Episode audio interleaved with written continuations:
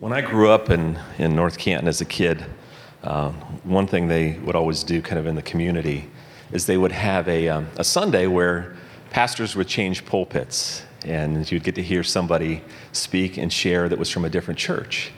And I think that that practice has stopped some time back. But our pastor, Steve, and uh, Tom Hogshead, who will be speaking with us this morning, and a few other pastors have really been building a relationship of, um, you know, just like minded Bible believing churches that just love this community and they want to make sure that we partner together and work together to love this community. So this morning, this is kind of neat because we get Tom Hogshead to come share with us. He is the lead pastor at the Summit Church uh, here in North Canton on Pittsburgh, Pittsburgh Avenue.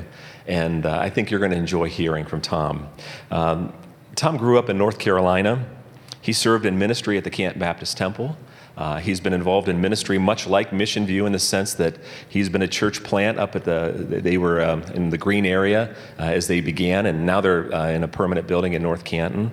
And uh, I think uh, not only is he a, a, godly man, a godly leader, uh, his primary ministry is to love his wife Leah and care for his two children, um, Lexi and Ty. We are we're thankful to have men like, like Tom in our community uh, men of God who love the body of believers, who love the community they're in, and they want to make a difference for Jesus Christ. So this morning, I'd like you to just welcome Tom Hogshead along with me and uh, make him feel welcome here at Mission View. Thanks. Thank you.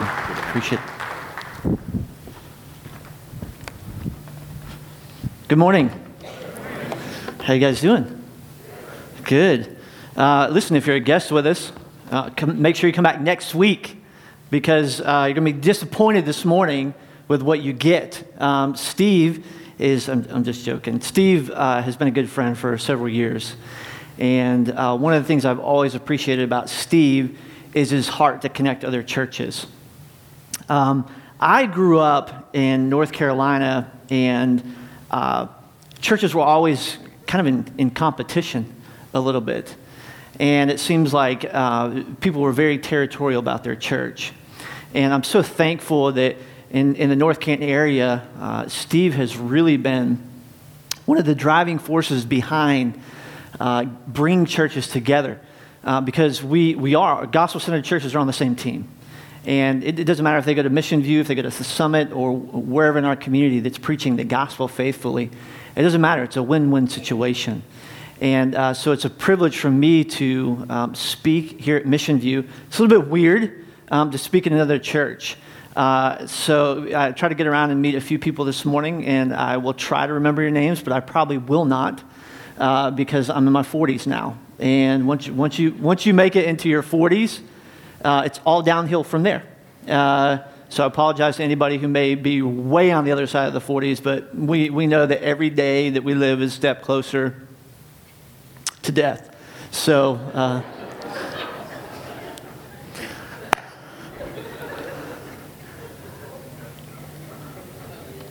come back next week. you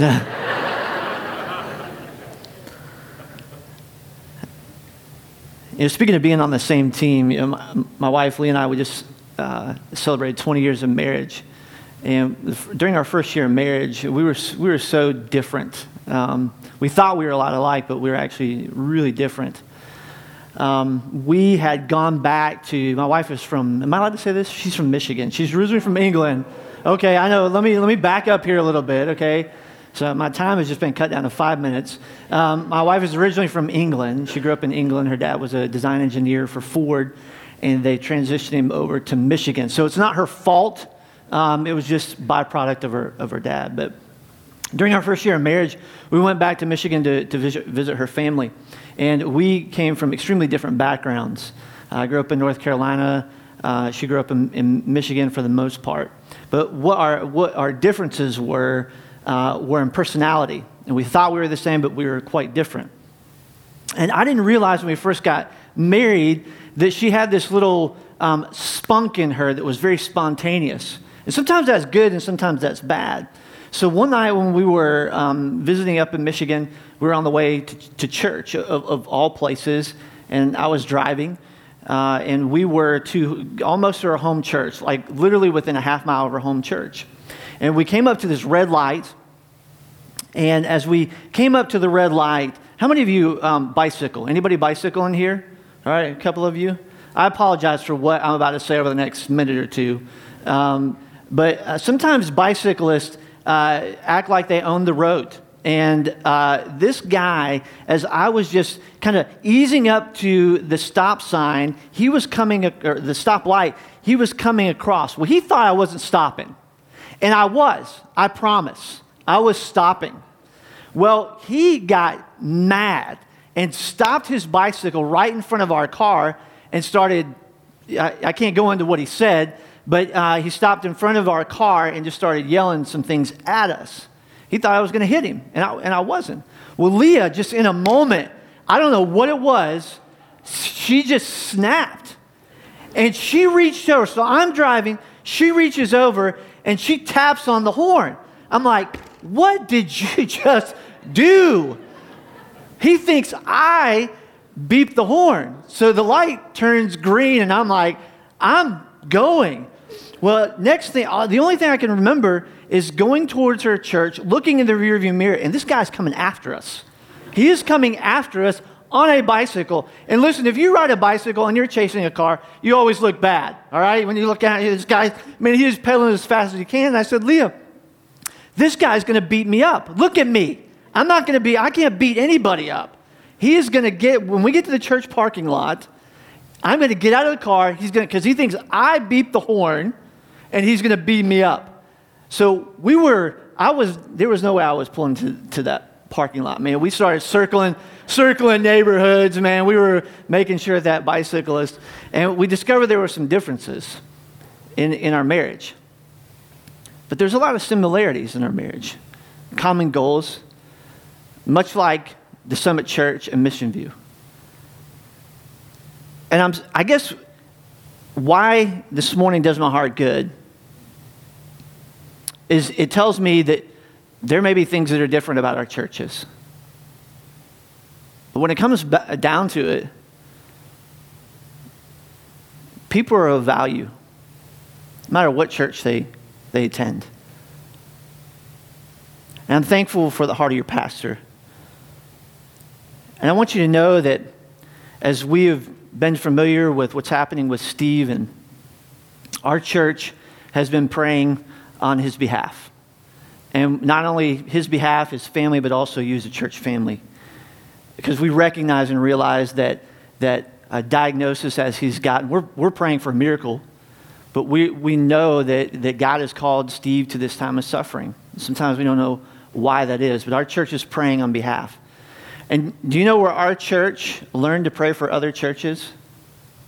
From Mission View. And every Sunday we pray for other churches. And that's because your church and your pastor had the heart for that.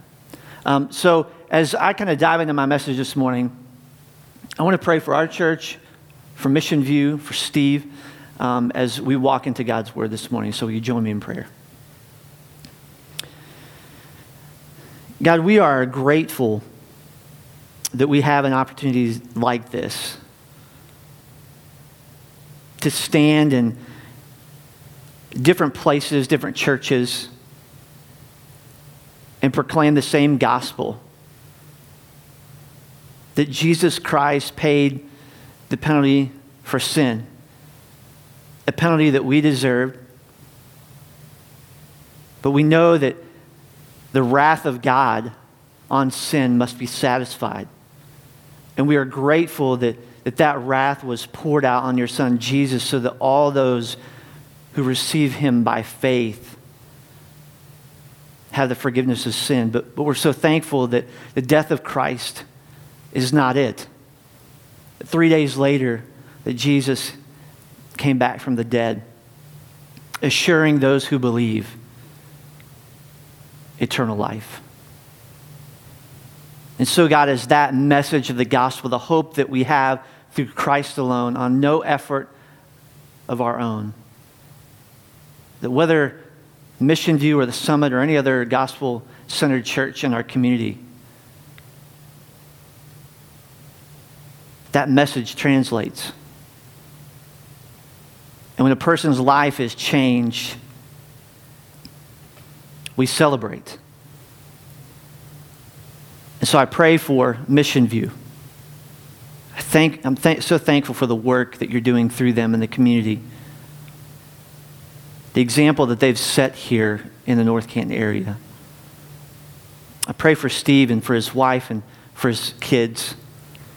Those who are very close to him. I pray, God, that you would take him and use him in whatever way you see, see fit. But God, our heart is that you would do a miracle, that you would do a work in this situation where all of us will be able to look to this situation and say, God, who could do this but you? Because it's not about us, it's not about Steve, it's not about a church. It's about bringing honor and glory to you that you alone deserve. And God, I pray that you continue to pour out your favor on the churches in our community that are proclaiming the gospel. That even this morning, as pastors are standing up in pulpits all over, help them to be faithful to your word.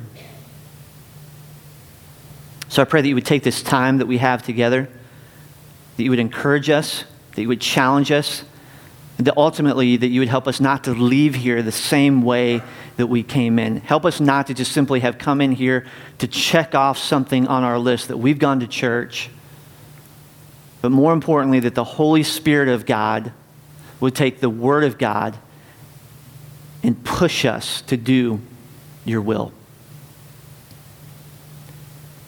And so, God, we give you this time. We ask that the Holy Spirit might be at work in the individual hearts that are here. That if there's somebody here, if there's a guest here, somebody that even has attended for a long time that doesn't have a relationship with you, God, through Jesus Christ alone, that they might find that today. And we pray these things in Jesus' name. Amen.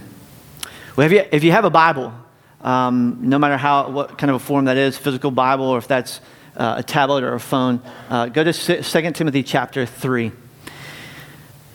what I'm going to be talking about this morning, and, and I hope you don't take offense to this, is it, it's not revolutionary. Um, it's something that you've heard before. And I find that sometimes people come to church to hear something completely revolutionary, something that they've never heard before, something that they're just taken back by, and they're like, wow, I've never heard that before. Well, let me just be upfront with you. What you're going to hear today, if, if you've grown up in church, this is, this is not going to be revolutionary. But I find that some people are looking for what they haven't heard. But I think that if, if we began obeying what we already know, how God could use our life. And so I want to remind us today what is of value to churches? What should be of value to our churches? We assign value to a lot of things um, financial values, um, you know, if you're looking to sell your car, where do you, where do you look? What's the, if you're going to sell your car, you want to find the value of the car, wh- where do you look at? Anybody know? Kelley Blue Book. You want to find the value of, of, of your, your investments, your stocks, um, your house. Uh, if you're looking for a value on your house, where do you go? Zillow, all right, which I'm hoping lies because my, my house keeps going down in value. So I'm not sure who's controlling that. But we look at all these different places that assign value to things, financial values, our collectibles, our possessions. We put a value in our health and wellness. There's a big resurgence of that today, right? Health and wellness, organic. My wife is gluten free right now. I don't even know what gluten is, but all uh, the only thing I do know is that if it doesn't have gluten in it, it's not good. All right? She got this gluten free pizza and I tried a piece, and I, and I was like, it tastes like cardboard. Uh, a couple years ago, she got on, my wife got on this thing, and I was like, oh, that sounds like something I like to challenge myself with. It was a 30 day cleanse. And 30 day cleanse meaning that you can hardly have anything to eat. About 10 days into it, I was about to eat my arm. And I walked into the kitchen, and the kids had cooked some chicken. And I am ashamed of myself, but I, something came over me. I grabbed that piece of chicken, went up to the closet upstairs and got inside and ate that piece of chicken. I'm ashamed of myself. But we assign value to health and wellness. our exercising, our eating, our relaxation, how we manage our stress.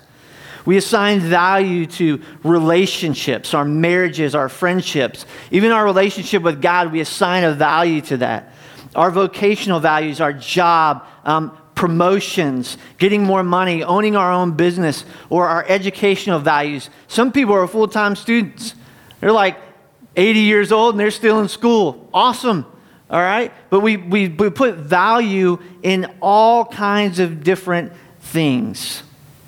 But as a church, have you ever thought about as a church, and the church is not a building, church is people. Have you ever thought about what do we place value on as a church? What should be important to us? Whether you attend Mission View each Sunday or the Summit Church, what should we put value on? Because the things that are valuable to us will get our time and attention. And this morning, I'm going to go back to my old school ways. I grew up in an independent fundamental Baptist church in North Carolina. I'm going to go back to my those days again, and I'm going to give you four things. All right. So those of you who are OCD, a little bit like me, and you like having an outline, and when a pastor doesn't have an outline, you go home disappointed. Well, for those of you, it's almost alliterated today. All right. I couldn't think of a, a fourth G to put in there, but it's almost. Um, I'm going to give you four things that we as a church um, should value. Number one, we should value God's word. We desire, whether, again, whether Mission View or the Summit, we, we want to see the lives of people transformed through the word of God and the spirit of God. Therefore, scripture should be preached and proclaimed every single Sunday that you, that you come into this place. And I've watched the messages here, and I know Steve does that. But let's be honest. Steve's only got you for an hour or two a week, if he's lucky. Let me ask you what happens outside of here. You know, Paul writes to the young pastor Timothy in 2 Timothy chapter 3, and I want to look at verses 16 and 17. And here's, here's what he writes He says, All scripture is breathed out by God. So, so we could say this. I love this. John MacArthur says this, and I, and I love this. When Scripture speaks, God speaks. Do you realize, and, and again, I, this is for myself too, do we realize that when we read God's Word, that God is speaking to us? That is, some people are looking for an audible voice, and I've never heard an audible voice of God. But when I pick up my Bible to read, God is speaking to me. Now, I'm not always ready to receive that, sometimes because of sin or whatever. But when Scripture speaks, God speaks.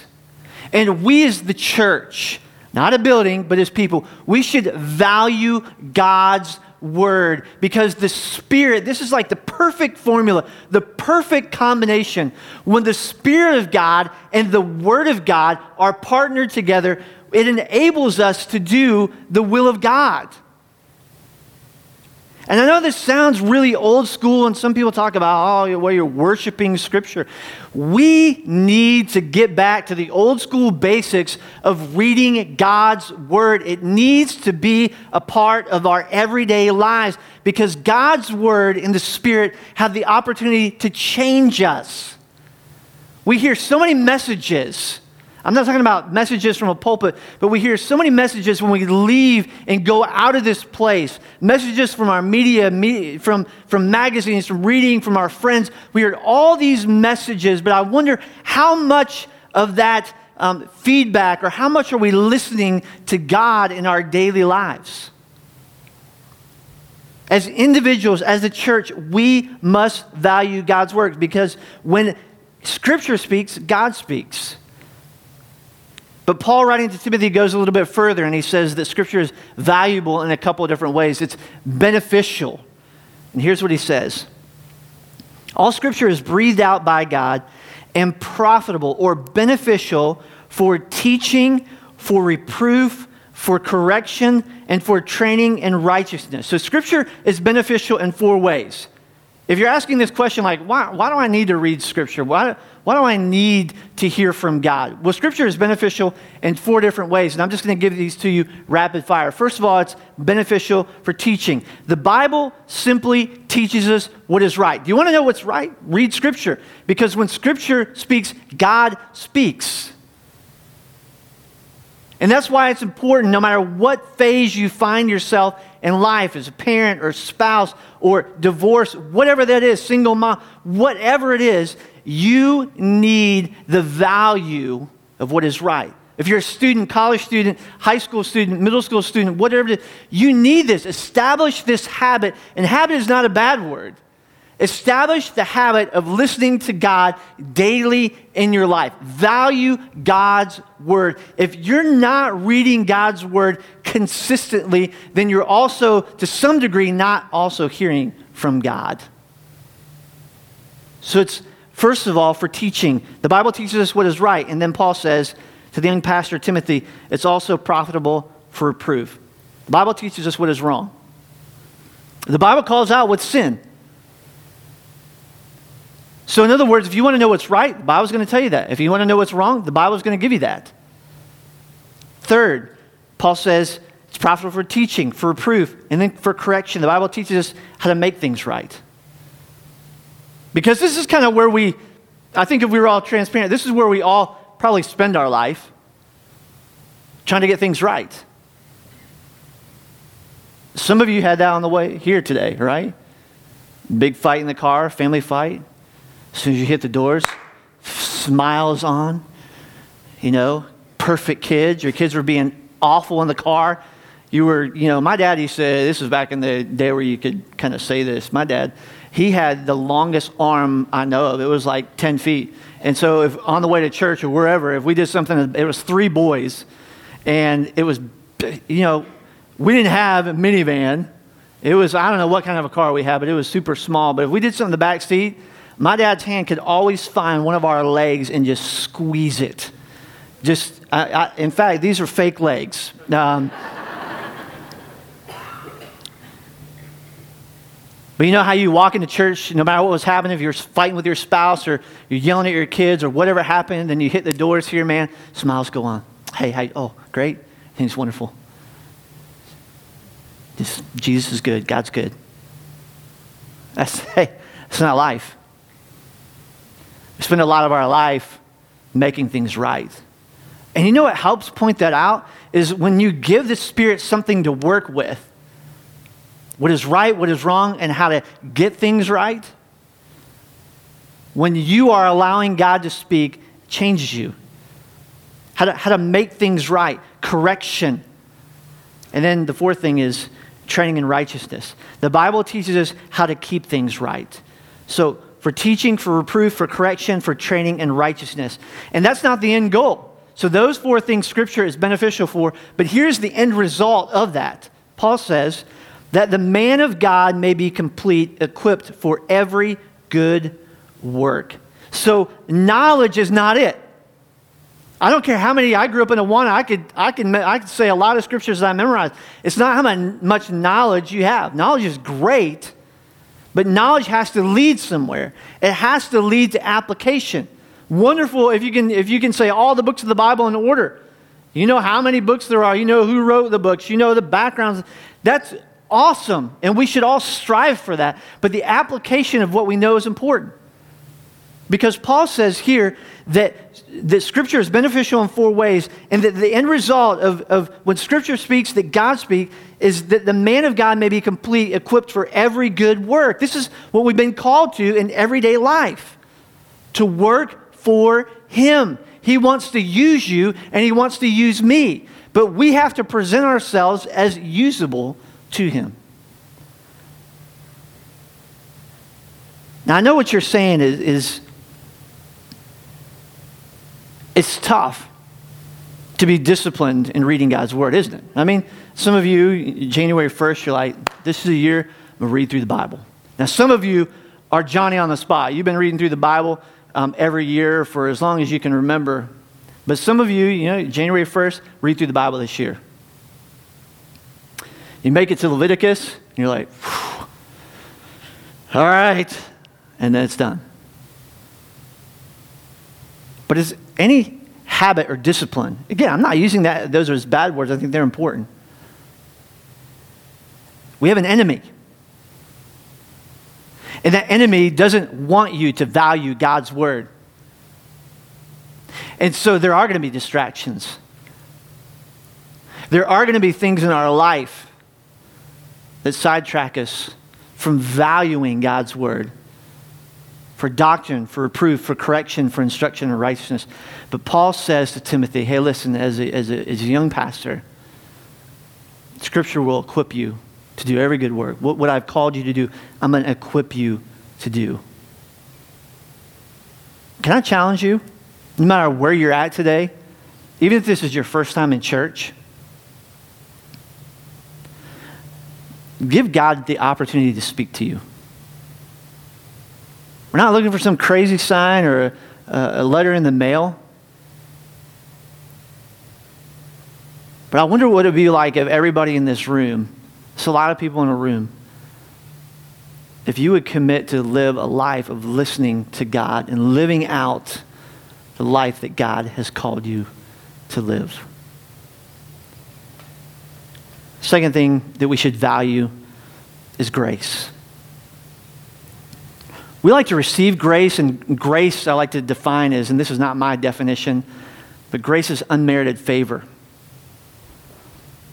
Grace is showing favor and loving kindness even to those who, who may be undeserving.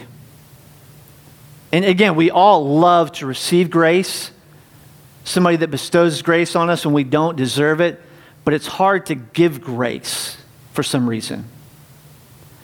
Now, the summit, I would say that one of the biggest things that is important to us is that we draw a line between a person celebrating sin and struggling through sin. There's a big difference there. It's, it's, it's one thing for a person to completely celebrate and revel in their sin. They're just living a life of sin just because they love it. And they, they, they want to be able to kind of pull in, yes, I'm a follower of Christ, but I also love my life that I want to lead them. I think Paul's very clear in Romans chapter 6, verse 1. I think in, in response to the people he was writing to, um, he was writing about grace and Paul anticipated what they would say, hey, you know, you're talking about grace and just it just seems like it's a license to sin. And Paul says, that's not what I'm talking about. He says, How shall we that are dead to sin live any longer therein? Now we all struggle through sin. But no one in this room that calls themselves follower of Christ should celebrate their sin to be okay with living a lifestyle of sin. I want us to look in Romans chapter 5. We're going to look at three different scriptures here because God is, is our, our model. God is our example of what grace should look like, this unmerited favor. God is the perfect example and manifested through Christ the perfect example of what grace should look like in our everyday life. Romans chapter 5, verse 6. It says this For while we were still weak, at the right time, Christ died for the ungodly. For one will scarcely die for a righteous person, though perhaps for a good person one would dare even to die. But God shows his love for us in that while we were yet sinners, Christ died for us. That is grace. God has been patient with you. He has evidenced his grace in the act of salvation through Jesus' death on the cross for sin. That is grace. That is a no strings attached salvation. Now, I'm not saying that, that we, we just receive grace and then we live life the way that we want. That's not what I'm talking about. But our life should change. But God has given us grace. Look in 2 Peter chapter 3, verse 9. It says, The Lord is not slow to fulfill his promise, as some count slowness. Some people, even in Peter's day, were questioning, Is the Lord going to return? You know, you say, he said he was, and you said he was, but it seems like he's taken a long time. And Peter writes and says, uh, The Lord is not slow to fulfill his promises, some count slowness. In other words, he's not on your time schedule. He doesn't see time as you see time, but is patient toward you, not wishing that any should perish, but that all should reach repentance. The coming of the Lord is delayed because God is being patient for people to repent. That is grace. I mean, God has every right, being God, to just return and not wor- worry about anybody. He's not on our time schedule. But God is patient. And we as individuals, we as the church, should show grace, should show patience with people. Galatians chapter 6, verse 1. This is advice to the church as you handle internal struggles of sin within the church, within the body of Christ. It says, Brothers, if anyone is caught in any transgression, you who are spiritual, now please don't wear that as a badge. But if somebody in this church is caught in sin, you who are spiritual, and again, that's not the people that are like, I'm spiritual, right? That'd be me. No, no, no. If, if you're kind of signing up for that, that's not you. So if somebody is caught in any transgression or any sin, you who are spiritual or mature should restore him in a spirit of gentleness. So that should be our heart.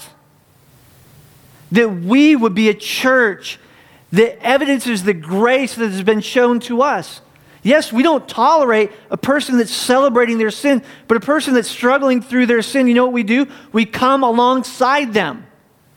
We walk beside them. We remember what our life was like at certain times when we were caught up in sin. Or if we're honest, what's that, what that's like for us right now. Because some of the greatest sins that we ever commit are not what is seen, but what things are not seen. The things that take place in our hearts and our minds, the bitterness, the anger, the jealousy, the envy, all these things that take place in our heart that will eventually manifest themselves in our actions. Can I just challenge us to be a church of, of grace, of showing favor and loving kindness to people when they are caught up in their sin? Because when, they're, when they are caught up in their sin, that's when they need the church the most. And maybe, maybe that's why you're here. It's because you were one of those individuals that was caught up in sin. And people here took you in. We need to be a church that shows grace. As God has demonstrated his grace towards us through Jesus, we also should extend that grace to others. Here's a third thing we should value we should value people. Pe- people, in, forgive the expression, but bringing people into this church or any local church is not a notch on your belt. And I fear that at times we as the church, we look at our neighbors and we see these we see the ulterior motives. We kind of see them as a, you know, my neighbors are notching my belt if I bring them to church. We need to be very careful about that. There's a, there's a fine line. We should value people. And I especially want to speak to the people specifically in leadership in this church. I don't know how your leadership is structured. I'm sure you have elders, deacons, staff. But let me specifically speak to you that are in leadership. You need to value people over policies. Okay? Do our churches need bylaws? Do they need a constitution? Do they need systems and structures? Yes, absolutely. Do they need parameters? Do they need rules? Yes, absolutely they do. But when it comes down to it, we should value people over policies. The Word of God guides and gives us wisdom by, the bylaws or organization of the church provide day to day operations. Systems and structures help the church operate in a, in a fluid manner. However, no church should seek to create policies for the sake of this little evil word called power. But for the protection of unity and most importantly, to represent Jesus well.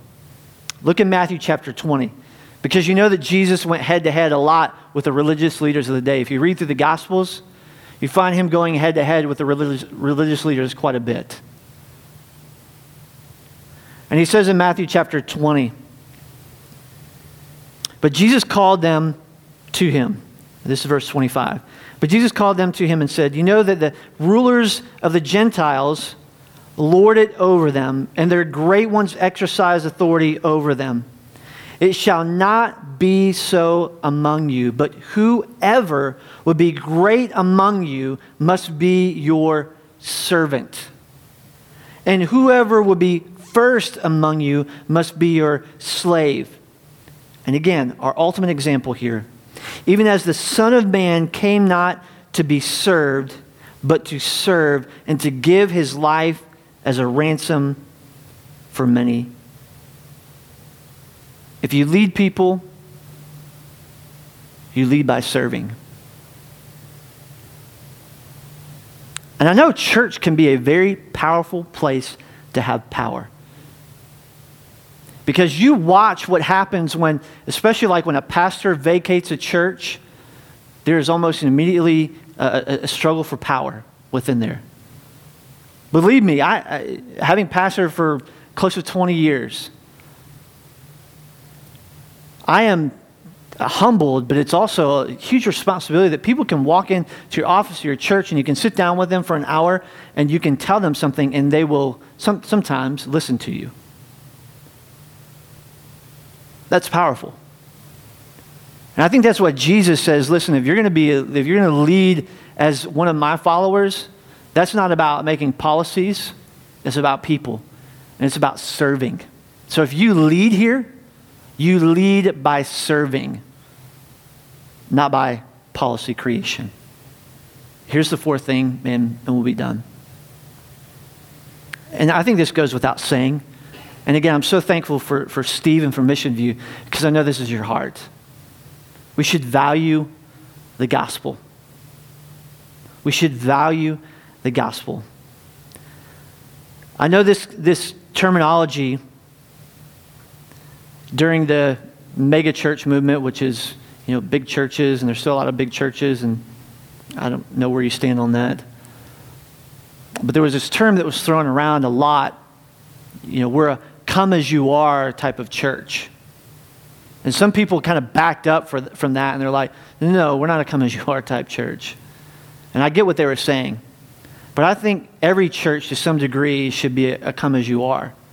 Because we want everybody to come as they are, but not stay as they are. We live in a different world. We, we live in a, a, a, a post Christian culture. I remember, you know, I'm 43 years old, and I remember a day when, you know, you could just, you know, when I was a teenager, you could just show up at people's house, and, and, and even if they weren't religious, you could talk to them. You could stand on the doorstep. It's not always like that anymore. Culture has changed. But that doesn't mean that we retreat because the gospel will still do its work when it's proclaimed. That Jesus is still the only way to have a relationship with God. There's no other way. And we should value the gospel. We should value people as they are, knowing that their lives can be changed not by us, but through the gospel. And as you interact with the people around you, your, your neighbors, people that you work with, your friends, as you go to um, mom meetings with them and, and, and four kids coffee and while your kids are playing and you have conversations, the gospel should always be on your heart. Because one day, this life as we know now will be no more. And what we do now with the gospel has the opportunity to make a difference in the lives of other people. Now, we, we just should be faithful in speaking the gospel when we, when we are given that opportunity. It's the Spirit's job to do the work as we speak the gospel. You can't change a person. Now, I wish I could. I wish I could change people. But the Spirit does that work in a person's heart as we are faithful speak the gospel. I mean, look in the room, I don't know how many people here, a couple hundred people. I wonder if, if every single person in this room valued the gospel, how our community could be changed in one year. If we value the fact that somebody's given us the gospel, because we know that Luke chapter 19, verse 10 says, For the Son of Man came to seek and save the lost. We know that in Mark chapter 2, verses 16 and 17, it says, And the scribes, uh, and the scribes of the Pharisees, when they saw that he was eating, speaking of Jesus, with sinners and tax collectors, said to his disciples, Why does he eat with tax collectors and sinners? And when Jesus heard it, he said to them, Those who are well have no need of a physician. In other words, those people who come and think they have it all together, those people think that they're well. They don't think that they need me. I didn't come for those people. But notice who he did come from for. But those who are sick. I came not to call the righteous, quotes, not the people that, that think they're righteous, but sinners. Man, it should be our heart. Every person in this room that follows Christ, it should be your heart that you would see life change because I believe that every person that God has placed in your life is there on purpose. Every person. The people that you live next door to you, unless you live on a compound or something like that where you don't have any neighbors on purpose. But the people that God has placed next door to you, that's not by accident. You're in college or maybe you're in middle school or high school. The kids that sit at your lunch table. That's not by accident. God has brought those people into your life. Where you work, the people that you rub shoulders with all the time, that is not by accident. You see, we are gone are the days, for the most part, where churches have come and see. We went through that phase. You know, come to our church. We still want to invite people to church, right? But it's more like the church gathers to actually scatter. So we gather here and you go out and you are the church in your neighborhood. You're the church at your school. You're the church at your workplace. All the while praying that God God's Spirit does the work in a person's heart. Value the gospel. And I wish I could tell you that the Summit Church, man, we've got all of these things down pat. That's why I'm here to talk to you, is because we're doing all this right. Wow, we have so far to go as a church. There are so many thousands of people just in the North Kent area I've come to understand that there are a lot of Jackson people here. God rest your souls. So you're, you're in enemy territory here, okay? How many of you are from Jackson, right? So, all right. I don't know if you guys have invitations to come forward and repent at the end, but that would be a good time, all right? Just kidding. Oh, light to darkness. All right. But there are thousands of people in our communities that need to hear about the hope they have in Christ alone. And you are what Paul calls, and what he writes to the church at Corinth and says, you're ambassadors. You're calling people to be reconciled to God. Come back. And the Spirit and the Word are a dynamic combination and it's amazing that God can use us in delivering a message of hope and forgiveness through Christ alone. as we close, can I pray for these four things that the Summit Church, that Mission View would value these four areas? So I'm going to ask you to join me in, in prayer.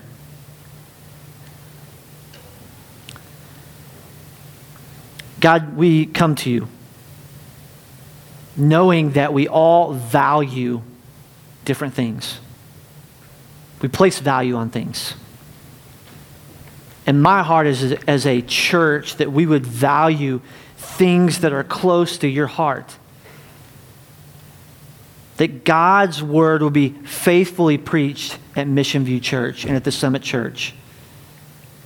But also that, that God's word will be lived out in our daily lives. That this would not be the only hour a week where we hear you speak but that we would walk away from this place, whether we are in middle school or whether we are retired, that we would always be listening for you to speak.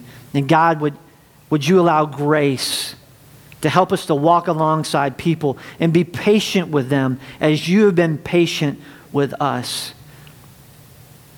God, I pray for the leaders that you place here, the elders, the deacons, the staff, that policies would never take value over people.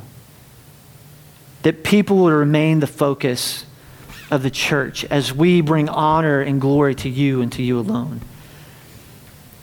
And God, last, that the, that the gospel would move beyond the four walls of this church and into our neighborhoods, into our workplaces, into our schools, and our families. God, I thank you so much for this opportunity to be here in this place. I pray that your favor and your abundance, as we read earlier, would be on Mission View Church. That your spirit would work here. The individuals that leave this room today would not have come simply to attend church, but to be the church. So use us, God, to be individuals who are equipped for every good work. We give you this time. Don't leave us as we are, but change us. We pray these things in Jesus' name. Amen.